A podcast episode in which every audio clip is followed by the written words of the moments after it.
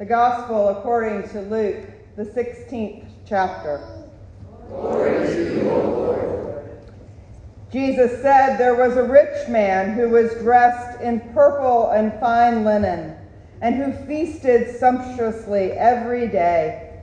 And at his gate lay a poor man named Lazarus, covered with sores, who longed to satisfy his hunger with what fell from the rich man's table. Even the dogs would come and lick his sores. The poor man died and was carried away by the angels to be with Abraham. The rich man also died and was buried. In Hades, where he was being tormented, he looked up and saw Abraham far away with Lazarus by his side. He called out, Father Abraham, have mercy on me, and send Lazarus to dip the tip of his finger in water and cool my tongue. For I am in agony in these flames. But Abraham said, Child, remember that during your lifetime you received your good things, and Lazarus in like manner evil things. But now he is comforted here, and you are in agony. Besides all this, between you and us, a great chasm has been fixed, so that those who might want to pass from here to you cannot do so, and no one can cross from there to us. He said then, Father, I beg you to send him to my father's house for I have five brothers, that he may warn them, so that they will not also come to this place of torment. Abraham replied, They have Moses and the prophets. They should listen to them. He said, No, Father Abraham, but if someone goes to them from the dead, they will repent. He said to him, If they do not listen to Moses and the prophets, neither will they be convinced, even if someone rises from the dead. The Gospel of our Lord. Praise to you, O Christ. Please be seated.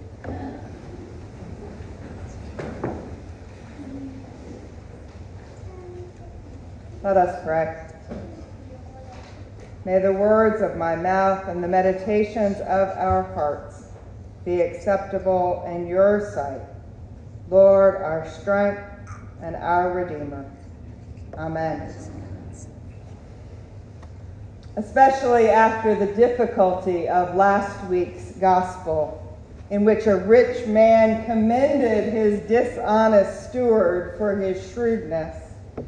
It is tempting to hear the story that Jesus tells this week as either a straightforward parable of judgment or a morality tale about wealth and poverty.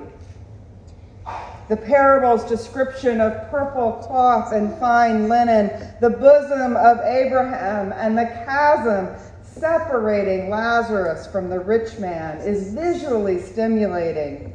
We can imagine the scene, doubtlessly aided by art and literature that have illustrated the afterlife and the depth of Hades or hell.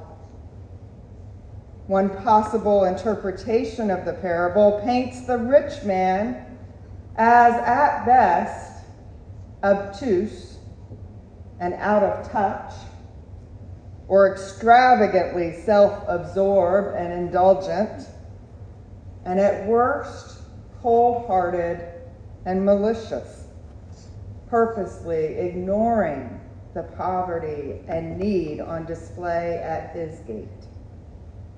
His lack of compassion condemns him. Another possibility, especially when this text immediately is preceded by our first reading from Timothy, that says, The love of money is a root of all kinds of evils, and in their eagerness to be rich, some have wandered away from the faith and pierced themselves with many pains. is that this is a cautionary tale. As we imagine how the rich man landed on the wrong side of the chasm, having excessively loved his earthly comforts. All of these interpretations usually also assume that the poor man, the one called Lazarus, was virtuous.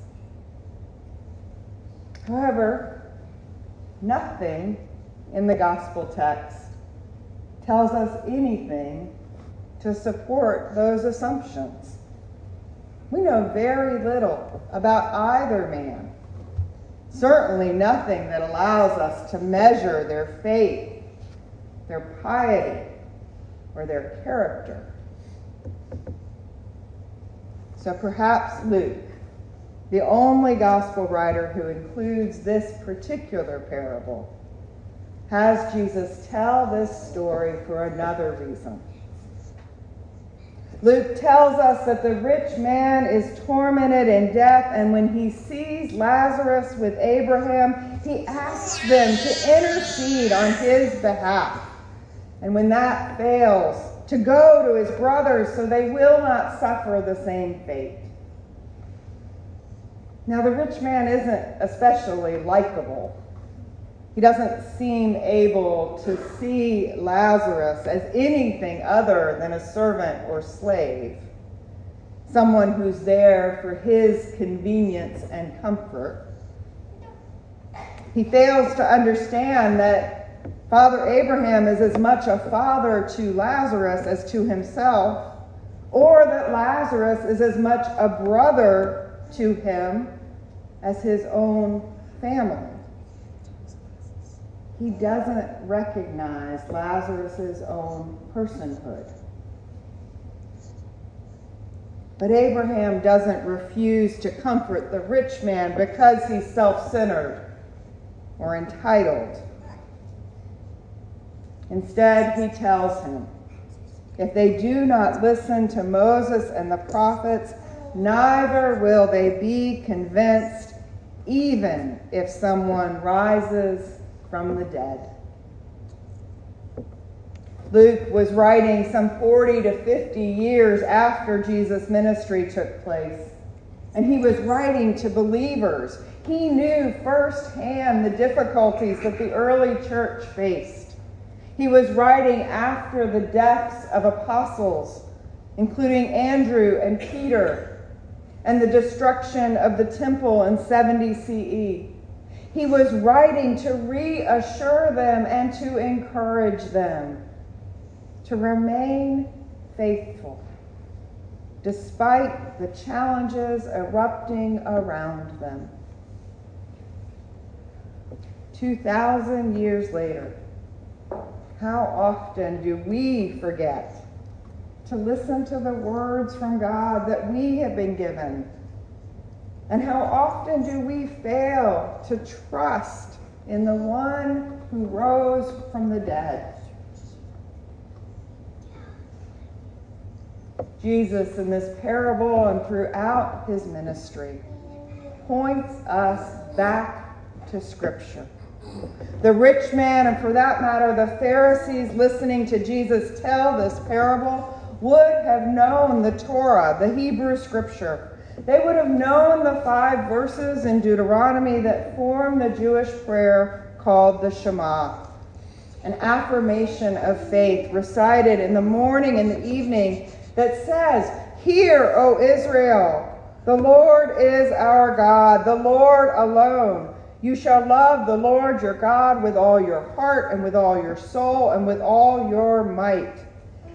Keep these words that I am commanding you today in your heart. Recite them to your children and talk about them when you are at home and when you are away, when you lie down and when you rise. Bind them as a sign on your hand, fix them as an emblem on your forehead, and write them on the doorposts of your house and on your gates. And they would have recalled the prophet Isaiah, who said, Surely God is my salvation. I will trust and not be afraid. For the Lord God is my strength and my might. He has become my salvation. With joy you will draw water from the wells of salvation. And they would have remembered the prophet Jeremiah who declared, Blessed are those who trust in the Lord, whose trust is the Lord. They shall be like a tree planted by water, sending out its roots by the stream. It shall not fear when heat comes, and its leaves shall stay green. In the year of drought, it is not anxious, and it does not cease to bear fruit. They had been given all the words and promises that they needed to hear. Nothing Lazarus or Jesus said at this point was going to make a difference. The rich man had trusted in his wealth, and the Pharisees had placed their trust in their own authority distancing themselves farther and farther from God's word and commands. This lack of relationship with God is what forms the uncrossable chasm that now separates the rich man from Abraham and deprives him of the living water that would comfort him. Throughout Scripture, we equate water with life. Whether it is in the creation story where the wind from God swept over the face of the waters, the well springs of water in Bethlehem or Samaria, or the baptismal waters of the river Jordan. Water is an earthly sign of what God is doing among us Today we are celebrating the ways that water and the Word come together in the sacrament of baptism as we welcome our newest sister in Christ, Charlie, into our family of faith. Calling baptism a grace filled water of life and a bath of the new birth in the Holy Spirit. Martin Luther reminds us that water, the most ordinary of elements, is made holy when it is placed in the setting of God's word and command. Baptism is God's gift and action for us, and it is transformational. Baptized in Christ and united with Him.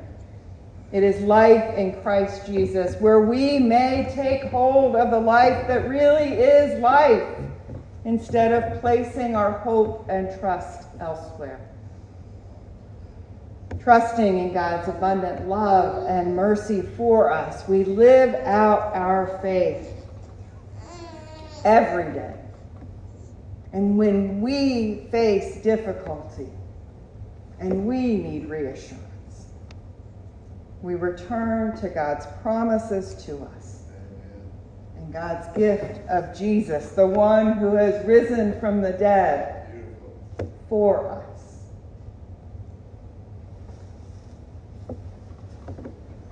Let us pray. Good and gracious God, thank you for your Son, Jesus, who rose from the grave for us. Thank you for the gift of your word written onto our hearts.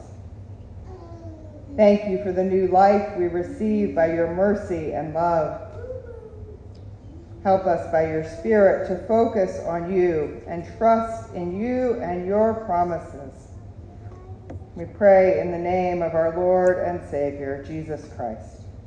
Amen.